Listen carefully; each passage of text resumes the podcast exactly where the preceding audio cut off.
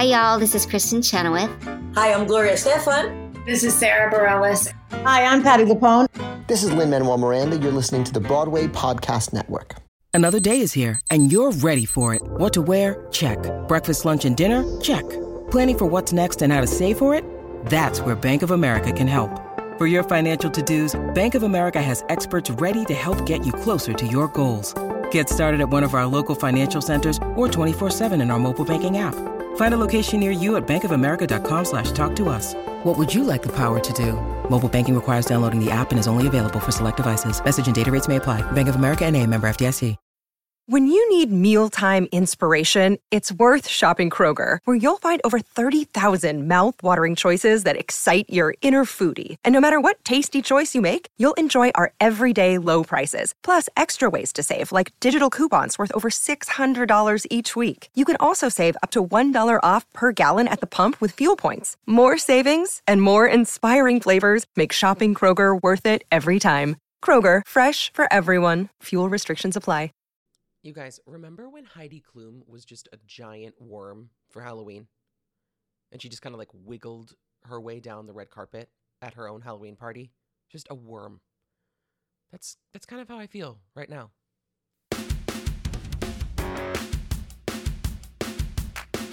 Oh my god, did you hear?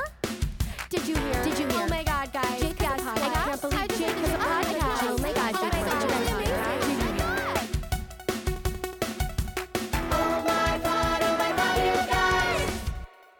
What is up, everybody? My name is Jake Workman, and this is Oh My Pod, you guys, a musical theater and pop culture podcast.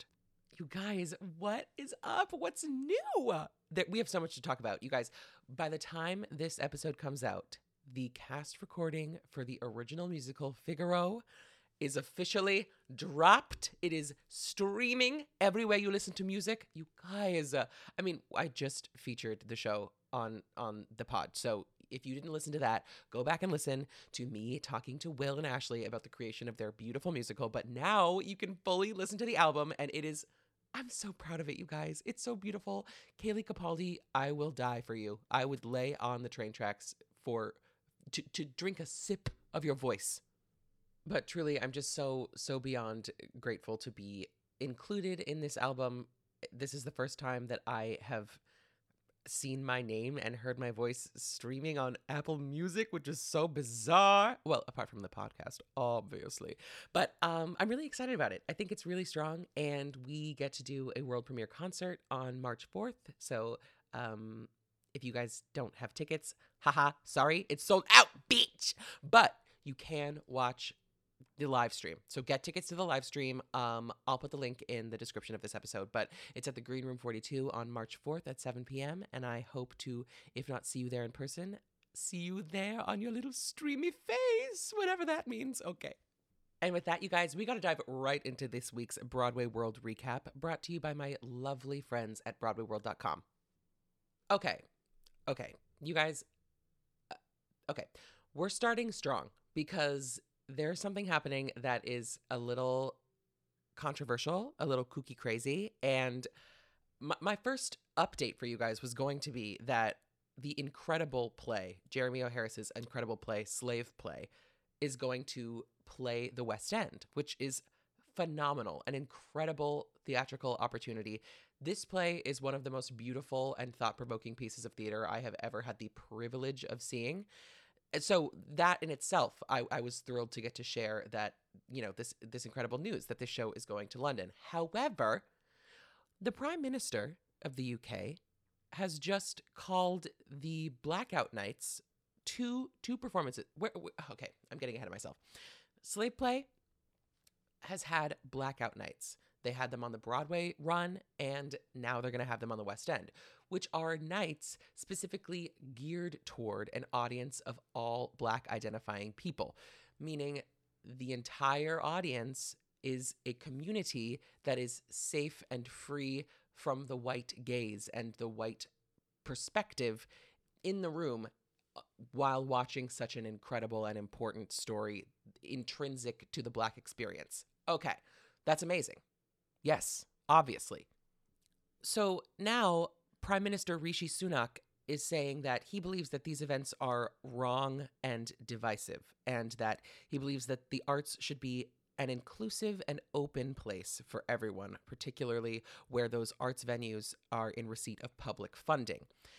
Now, darling Diva Dear, we're not saying no one who is not black identifying is allowed in the theater. Nobody said that.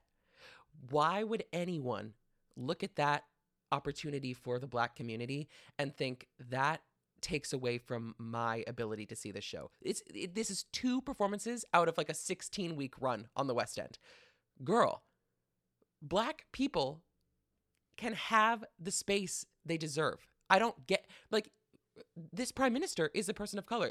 He's the first Asian prime minister. It's amazing. Congratulations, Prime Minister Rishi Sunak, on being the first Asian prime minister of Britain. However, this like what are what are we talking about here?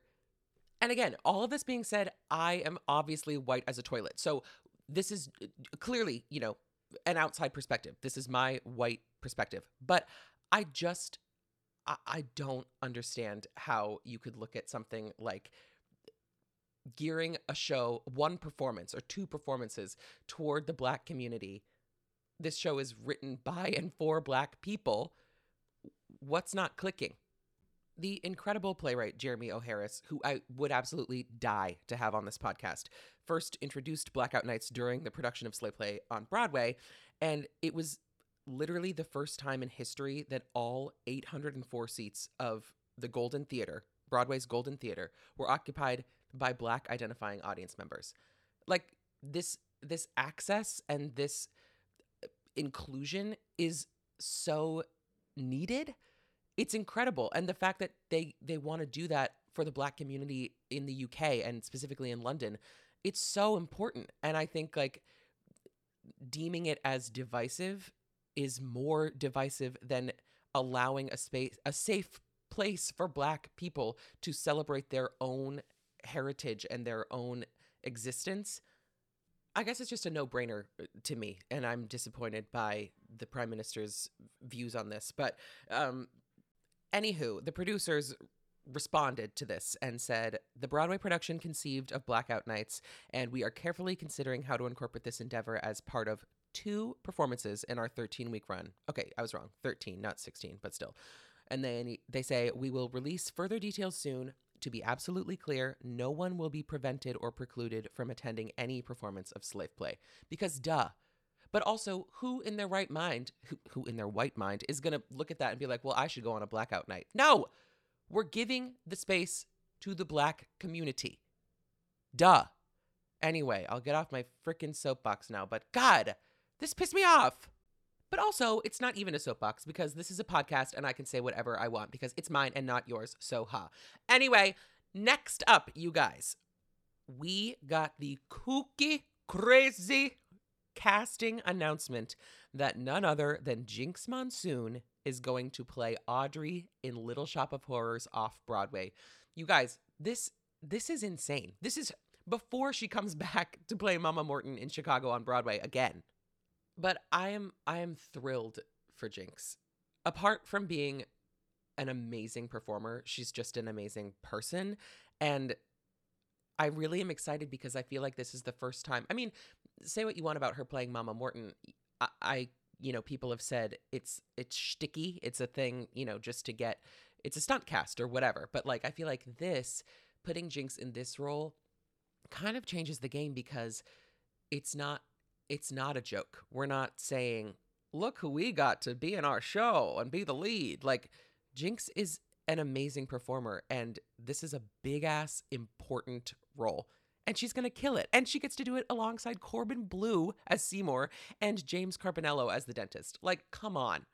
I mean, clearly it was not lost on anyone how much of an impact Jinkx had at Chicago the first time around. So I'm sure that Little Shop is over the moon to have someone who is clearly going to bring in a huge audience and a lot of money. But at the same time, they're taking her seriously. She's not being considered the drag queen who gets to come in and, you know, kickball change and that's it. Like she's gonna she's gonna act this role down, you guys. I'm I'm just so excited for her. And lastly, you guys, we got the beautiful first look photos from BroadwayWorld.com of the new production at La Jolla Playhouse, starring Idina Menzel, titled Redwood. The show is written and directed by Tony Award nominee Tina Landau, iconic, with music by Kate Diaz and lyrics by Landau and Diaz together. And it's conceived by Landau and Menzel with additional contributions by Idina Menzel, which is very exciting. I think this is the first time that she's really had a big hand in creating a show and a role for herself. And I'm just so intrigued by this. The story looks beautiful. It's about a woman sort of like rediscovering herself, and there's a chance encounter that changes her whole life as she enters the actual redwood forest in California. And the photos of this production at La Jolla look absolutely beautiful. I mean, how could you not do a, a redwood forest on stage? Are you kidding me? Incredible. I guess the show has sights for Broadway. I would love to see that happen. Not only to have Idina back on stage, but anytime there's new original works coming to Broadway, I'm excited. And the show is currently running at La Jolla until March 31st. So don't forget to check out those amazing photos at BroadwayWorld.com. And you guys, this has been the Broadway World Recap. Oh my pod, you guys. I am oh so Oh my pod, oh my pod, you guys. yes, a theater girly. I'm so excited to introduce my next guest on the show. He is a star of the big screen, the small screen, and now the Broadway stage. Please welcome Mr. Jonathan Bennett. Hello, Oh hello, my hello. God, thank you so much for being here. I am so excited to chat with you. Oh my gosh, I'm so excited to be here. Oh my god, you guys. Come on, come on, Legally Blonde. Yes. Con, let's go. Oh my God, of course. If, uh, you are a musical theater girly through and Let through. Let me tell you the story of when I met Laura Bell Bundy. So I was at the Pantages seeing Kinky Boots, and Jerry Mitchell was there. And it was the first time I met Jerry Mitchell. He walked up to me because I'd just been on Dancing with the Stars, and I was a huge fan of his. And he came up to me and said, "Do you, do you know that I voted for you on Dancing with the Stars?" and I was like, "Oh my God, Jerry Mitchell knows who I am." And then secondly, I started telling him how obsessed with Legally Blonde I was, and he goes, "Well, you know Laura Bell Bundy's right over there. Do you want to meet her?" And I was like, "No, because I'm too nervous. I can't." And so he's like, "Let me introduce you." So I walked over to her, and the only thing that came out of my mouth was because I was so nervous. I go, "When I get married, I want to come out of the floor of my wedding in a pink box like you do in Legally Blonde." That's all I said to her because I couldn't muster anything else. and I'm sure she then- loved it. She loved it. And then fast forward, Jerry Mitchell just came to see me in Spamalot on Broadway because we became friends after and came to uh, give me his stamp of approval. And it was a very fun full circle moment. And he, uh, we had, we had a blast. Fantastic. Well, you mentioned it. We have to talk about your Broadway debut Let's go. in Spamalot the musical. What what how first of all, how excited are you? I mean, you seem to obviously have a love for musical theater, but this is such a special show. I mean, yeah, of course. Like it's well, it's like you get like two for you get like a two for one. Like you you get you're getting to make your Broadway debut, which is something I've dreamed about since I was five years old. I've always wanted to be on Broadway. It's been my dream of my life. I'm the biggest musical theater freak, and like I can and I can meet any celebrity. I can meet like. Steve Martin, I can meet Eugene Levy, I can meet all these people that I do film and TV with, and I don't even like bat an eye or like get starstruck or anything. right.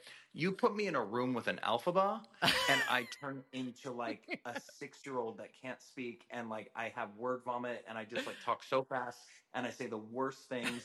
And so like th- to be on Broadway is literally a dream come true. It's something I've wanted my whole life. So I'm pinching myself, but then I pinch myself again the fact that I'm on stage with not only are you doing not only are you doing Broadway, you're doing Spamalot, Monty Python Spamalot at the Mhm. St. James Theater. And then let's top it. Let's say, okay, your your cast that you're going to be acting with and doing scenes with are James Monroe, Leslie Kritzer, Nik Walker, Chris Fitzgerald, uh, Ethan Slater, Alex Ridiculous. Brightman.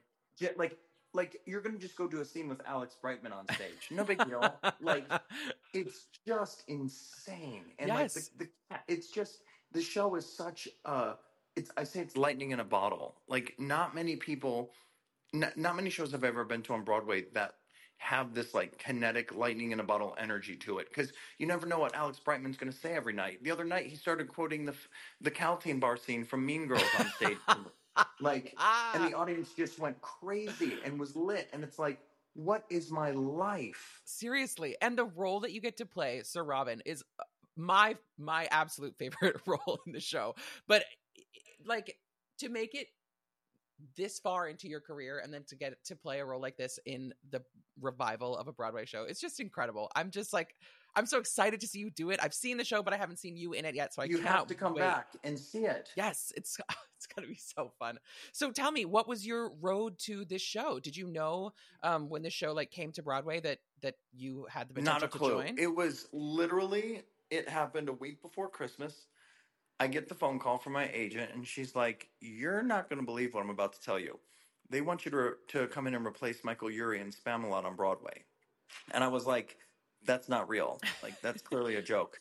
And she's like, "No, no." And within like two hours, I was on a Zoom with Josh Rhodes, the director, running lines, and basically, literally, like ran a few scenes with him on Skype, and he a cou- you know, then they're like, okay, great, thank you so much, and we'll, we'll get back to you. And I was like, I can't go through the holidays not knowing if this is happening or not. Like, it's not okay.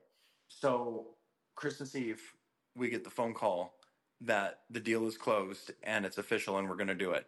And my husband and I are leaving on the tw- two days later to come host Times Square New Year's Eve in New York. Mhm. So literally, I freaked out. And then, then on Christmas Day, we were packing our life for four months because we left the next day. And it was like, what do we need? What do we need to pack? What? How much clothes do we need? Where are we staying? So it was just this chaotic like thing. And then you land in New York City, and we go and host Times Square and have all of our rehearsals for New Year's Eve. And that's a wild ride and crazy. And then that finally ends, and I'm like, wait, now we just stay and do Spamalot. Yeah. Like, what a random, ex- like, I, there's no words for it. Like, it's what happened. What do you like to quote Galinda? Happy is what happens when all your dreams come true, isn't it? well, isn't it? like, uh, yes, it is. It's just like, what do you do when your dream comes true? This episode is brought to you by Shopify. Whether you're selling a little or a lot, Shopify helps you do your thing, however you cha-ching. From the launch your online shop stage, all the way to the we just hit a million orders stage. No matter what stage you're in, Shopify's there to help you grow. Sign up for a $1 per month trial period at shopify.com slash special offer, all lowercase. That's shopify.com slash special offer. Yeah. It's a very weird feeling. Absolutely. Because you're like, I'm sitting here, I'm like, well, what do I do now? Mhm. Like- now I have to do it. Now I have to sit in it. Yeah, and so and so it's been absolutely amazing, and I've definitely been bit by the musical theater bug on Broadway. And this will not be my last Broadway show. This is just the beginning. We are going to pursue this and keep it going because I Hell absolutely, yes. I would not. I there's no place I'd rather be than on that stage. And when you get to stand center stage at the St. James and sing an entire number about how much you love Broadway on Broadway as Sir Robin, like, like what more do you want? Truly, like, what's it- better? It's it. So so tell me the the musical element of it was that something that was new for you or I mean cuz obviously you have the acting chops down I but grew like up doing musical theater, so I was like Seymour and Little Shop of Horrors. I was J. Pierrepont in How to Succeed in Business. I was Love. in West Side Story. In, I was in all the musicals in high school. I was the lead of all the musicals in high school growing up and in college. And then I majored in acting at Otterbein, which had a musical theater program, and we were in that. So, like, I had done it, I just hadn't done it in 20 years. Mhm.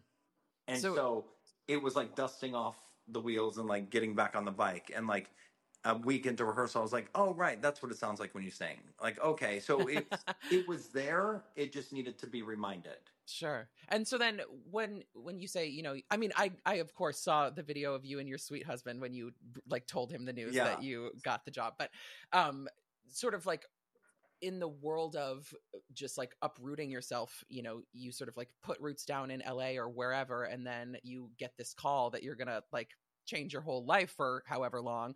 What were you ready? Like, had you do you know New York like the way that you have to know it now to I live here? lived here. I lived here when I was on All My Children back in like 2000 Okay. or like 2001. And so I lived in New York. I moved to New York to be on Broadway when I was tw- 19 or 20 years old. Um, I moved to New York to be on Broadway. And then because I booked to the soap opera and then started doing film and TV, I just kind of never scratched that itch, kind of like went just down that path. And it never became something that I thought was going to happen because you're like, okay, well, you know, your career went a different way and you're grateful for it and it's a blessing and you love it. But there's always that itch in the back of your mind of like, God, I really want to be on Broadway though. Right. I really want to do musical theater because that's what I like. You can take the musical theater kid out of the theater, but you can't take the musical theater out of the kid, right? Like we're like we're all just like James Monroe. Uh, I go hard like everyone backstage, no matter who you are, what how many Tonys you win or whatever. Like you're still you every time we stand backstage and it's about to start the show, you turn into your 16 year old musical theater nerd self, and everyone's just trying to you know make each other laugh, and everyone's extra trying to do a bit, trying to you, know, you just become those theater kids. Yes. Oh my God, we got to get you in Chicago the musical next stunt Uh, cast that's Billy what I said. I go next stop, Chicago the musical, yes! and uh, I want to play. I want to play Corny Collins in Hairspray. I want to be Seymour in Little Shop. yes! like there's so many things I want to do. So we're gonna keep the train going. Oh my god, incredible! Well, I can't wait. I Chicago the musical was my debut, and the fact that Uh, you want to do that show, I'm like, Of course, come on over. so I said, and I, I was asking some of the dancers in our show because we have probably one of the most talented ensembles I've ever seen in my life. Oh, yeah. they're just pure heaven. Um, I was like, "What's the hardest show you've ever done?" And I was expecting him to say like other shows.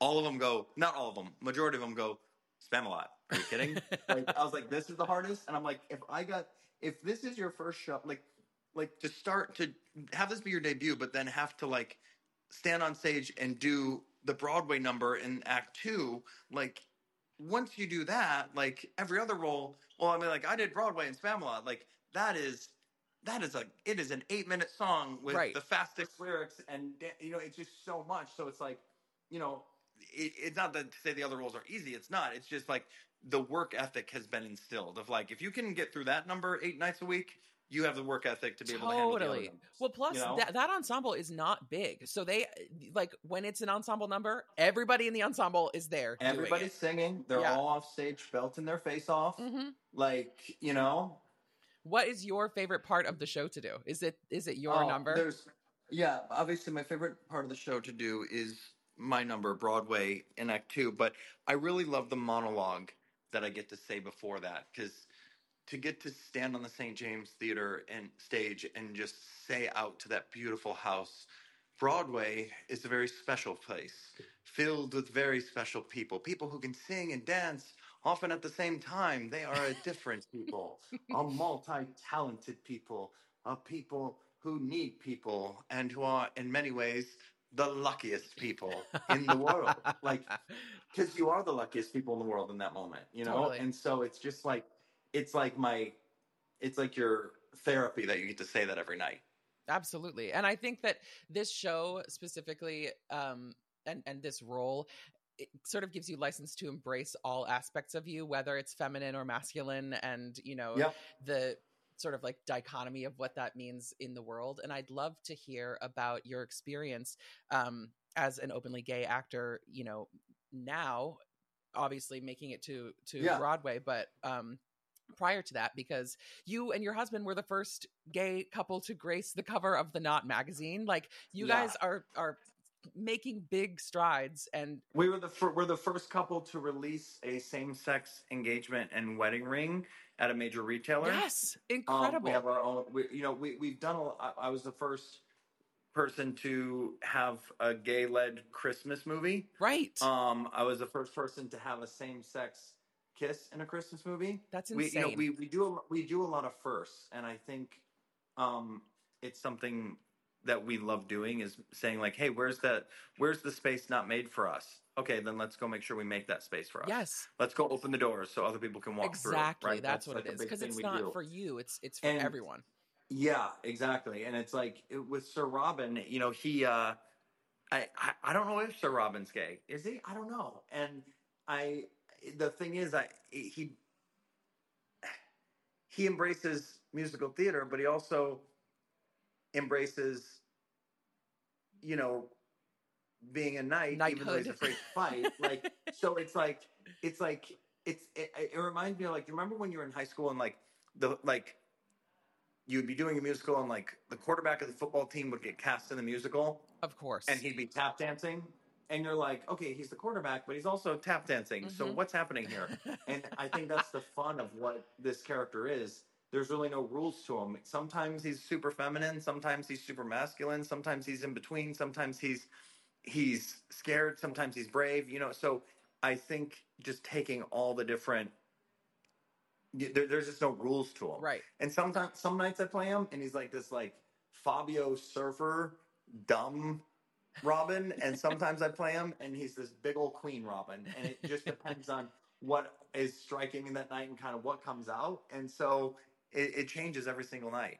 I love it. So did you always have that desire to sort of like pave the way and and open doors for for queer people throughout your career? It wasn't a desire I ever thought would be a. I, it, I, no, I never had. I, I didn't always have the desire, and I didn't always have the um the like. I never thought. I never thought it was going to be part of my path. But then when I met my husband and we started opening doors, it became addictive, and you're like, oh, we have to open all the doors now. So. Yeah. It's not something I set out to do, but I'm glad that I'm doing it. I love it. I'm so we're we're all so grateful that you are and Thank that you. know you can sort of use your your platform and however you want to call it your celebrity to Yeah. bring, bring attention to this community. Obviously, Spamalot is not one that is you know wrecking people's minds and breaking hearts and everything, but it's bringing no, attention I mean, to we Broadway. don't teach anyone anything when you leave the show. Like that we're not here to like change your perspective on anything or like teach you a lesson. We're here to do like fart jokes and tap dancing, and you leave having fun. but and that's You know what I mean. what, you need. There there has yeah, to be a especially in. February and March when it's dreary in New York. Like it's the show you want to see in these gloomy months because it'll put you in a good mood for the rest of the week. Yes, totally. So tell me about. I mean, I of course have to ta- ask about Mean Girls because this Sure. this sort of like you know cult classic now has has given you this platform to go on to do other things in the world of TV and film and hosting reality TV shows. What did you know going in that that was a movie that was gonna basically stay with you forever? Yeah, and people ask us this all the time, and no, we had no clue. Like we were just a bunch of kids shooting a movie with Saturday Night Live people in Canada. Like we had no clue this would become the thing it became. Right. Like it just we just were there. Like, we were just kids in Canada, being like, "Oh, you want to shoot this movie?" And we just went and did it, and then all of a sudden it became what it was. It's wild. I mean, I was a fan uh far too young. I should not have been watching it when I did when it came out. But um to see it sort of make its evolution obviously when it came to Broadway and now with the new iteration of the movie, I just think it's so cool that you guys really did create something just uber original and it, you get to say that you like hold that legacy and you guys are the original We started it. Yeah. yeah We were the yeah, we started a movement and it was um something that it's just it's the weirdest thing to be a part of i'm sure because it's just like it, it, I I guess I guess the thing is I don't remember life before Mean Girls. Mm. I don't remember what that feels like. yeah I don't remember what it feels like to walk into a room and not be Aaron Samuels because no matter where you walk into, restaurant, coffee shop, every girl behind the counter is like, "Oh my god, Aaron Samuels is here." Like I don't know what it's like to not be Aaron Samuels. Right. I can't I can't remember to before that. Is it hard to separate it There is no separation because you just are it. Like you can't separate. Like it's it is like you're never not going to be him. wow So there's no point in trying. Sure. Like you're just all you're him. But I feel like then on the flip side, when you do get to be a host on a show, you are billed as you. You're Jonathan Yes. Bennett. So that is Yes. a different thing. I mean, obviously with like the I think what's fun about and- hosting is like everyone thinks they knew who I was. And then all of a sudden I started hosting and they're like, oh my God, that's what Jonathan's like? Like they think they know me, but it's not true. Right. You know what I mean? It's like, I mean, it's they, they, they know the Aaron Samuels version, which couldn't be farther from me and if you tried. Yeah. You know, like I'm couldn't be any farther from that character as a person if you uh, tried to cast it. well, which like, also is just a testament to your acting. I'm just a phenomenal actor. Really, is what it boils down to. Just, Exactly. a, just a phenomenal acting icon, really. So tell me about tell me about um Cake Wars and the world of Food Network. My my my sis, my sister, Miss Kat McNamara, was on an episode of Cake Wars, and Yes, she of, of course, course. raved about getting to spend time with you. But tell me, like, what did you think that that was going to okay, be on your here, path? Let me walk you through it. Let me walk you through it. Never have I baked a cake in my life. Never have I baked anything in my life. Like I don't even think I have a baking pan. Um, I did Dancing with the Stars. Food Network saw me do Dancing with the Stars and f- fail miserably because I was a horrible dancer. But they were like, he's really bad at dan- at ballroom dancing, but he makes really funny faces, and I think the kids are gonna like it. So they called me up and asked for a meeting, and I met with them. And then a couple weeks later, they were like, "We're actually doing a show, Cake Wars. Do you want to host it?" And so I started hosting Cake Wars, and then that turned into Christmas Wars, Halloween Wars, Cupcake Wars. All, it turned into all the wars, and I kind of became the face of their wars, and you know, kind of. And it fit my personality because I have a lot of energy. I make funny faces, and these shows are about baking, and you know, it's sugar and sweets and kids, and like you know, it's just like I liked going on and just being my goofy, quirky self, and the kids loved it, and they were like, "Oh, he's like a cartoon," and so that's kind of how that happened. And then once it started, we just haven't. This just hasn't stopped. There's always a war to be had, whether it be cupcakes, a Halloween, holiday pizza, whatever war. We can do a war to anything. I love it. So was that what then sort of like opened the door for you to co-write your cookbook, the Burn cookbook? um, yeah, I was like, how do I monopolize on the fact that I was in Mean Girls and that I'm on Food Network? Right. And I was like, well, everyone else has a f- cookbook on Food Network.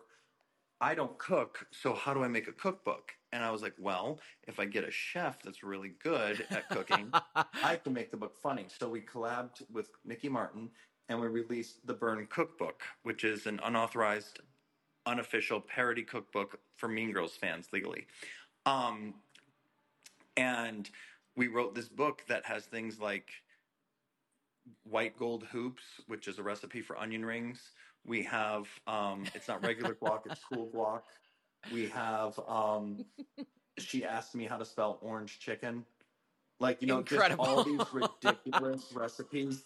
But the, all the food in the book is delicious because it's made by a Food Network chef and designed by them. And we just made the book fun. So it's like your perfect gift for your girlfriend or your boyfriend or the gay in your life that's having a birthday and you want to get them something. It's just like a fun cookbook that has like games and quizzes and behind the scenes stories and just, it's just a fun interactive cookbook that people just really love. I love it. And I do I mean, you know, you said it, but like the be able to to be able to monopolize on something that you didn't even realize was ever gonna like have an impact for people Yeah. is incredible. I mean, that's like it was the easiest pitch in the world. I walked into a room at uh, Hachette Publishing, who was our publisher, and there were like four girls in the room that were all like 32 years old. uh-huh. And I just sat down and I go, it's not the burn book, it's the burn cookbook. And they all just looked at me and they just go, yes. And I'll go, great. Great. And Where do I sign? And they were like, yep. And it just happened. And they were like, yep, great. Oh my god, incredible! And I mean, Mean Girls. eh, I of course love the movie uh, as a flaming homosexual, obviously, but um, it even like to get to go on a music video set for Ariana Grande, who just Yeah. happened to theme this music video after Mean Girls, like the Well, that was the phone call that happened weird on Thanksgiving too. Like, we got a call from my agent. She's like, Ariana Grande wants you to be in her music video, and I was like, no, she doesn't. Like, you want like a hot like twenty two year old with abs? Like, why why would you want me in your music video? Like, that doesn't make sense. And then they said, no, it's a spoof, and I was like, oh, that makes sense. So now I just I got to I got to see Ari the other day. Like, she's she's wonderful. She's absolutely wonderful. Oh, sure. And then obviously being in the building with Ethan, I'm that she's probably there often. It's fun. It's fun getting to do her, her. It's just fun getting to play in this whole world. You know. Yeah, absolutely. I'm I'm. cannot wait to come and see the show. Okay, also, I have to ask you about being a guest judge on RuPaul's Drag Race. The No, no, no, no, no, no. Let's talk about this. It's not okay. You get the phone call of, "Oh, you're going to be on RuPaul's Drag Race," and you lose your mind. Then they say, "Oh, by the way, it's the Snatch Game." Girl, Then you even lose your mind more, and then they say, "Oh, by the way, the lip sync is Frozen from Broadway," and I'm like, "Well, I've peaked, and I can die now. Like, there's, that does, that's it. I've done it. the gay it the gay like extravaganza. There, there's kind of nothing it's done. better. Like what the gayest episode? It's Mean Girls, Snatch Game, and Frozen Broadway. You- the gayest episode in the history of RuPaul's Drag Race.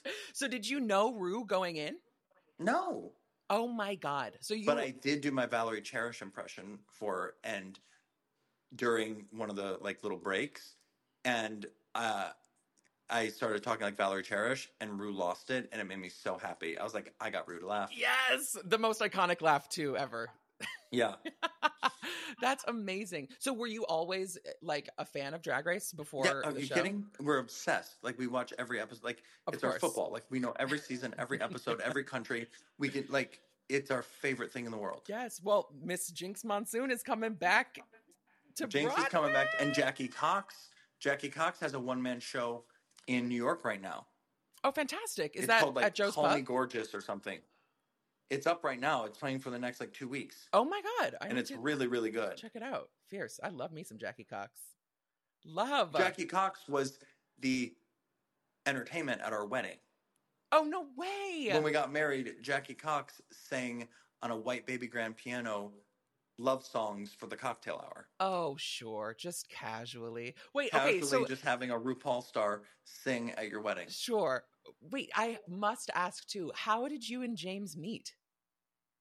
I interviewed on his show, Celebrity Page. He was a host at the time. I came to promote Halloween Wars on his show, and we met on camera during an interview and fell in love, and it was over. Oh my god! you were like, well, it was like, yep, that's that. it. Oh my god, I Yep. love it. Wow. Well, Jonathan, you are an absolute delight. Thank you so much for having me. This has been so much fun. Thank you so so much for coming on the pod. Would you tell the listeners where they can find you on socials? Sure, Jonathan D. Bennett on Instagram because I don't really use the other ones because what? I'm 42 years old and can't fig- figure them out. So follow me on it. Instagram like a normal person. Yes. Perfect. Thank you so so much. Thanks, Jake. Thank you so much. You guys, that's it for another episode of Oh My Pod, you guys. Don't forget to rate, review, and subscribe anywhere you listen to the pod, and you can follow the show on Instagram at Oh My Pod, you guys. Thanks so much for listening. Talk soon. Bye.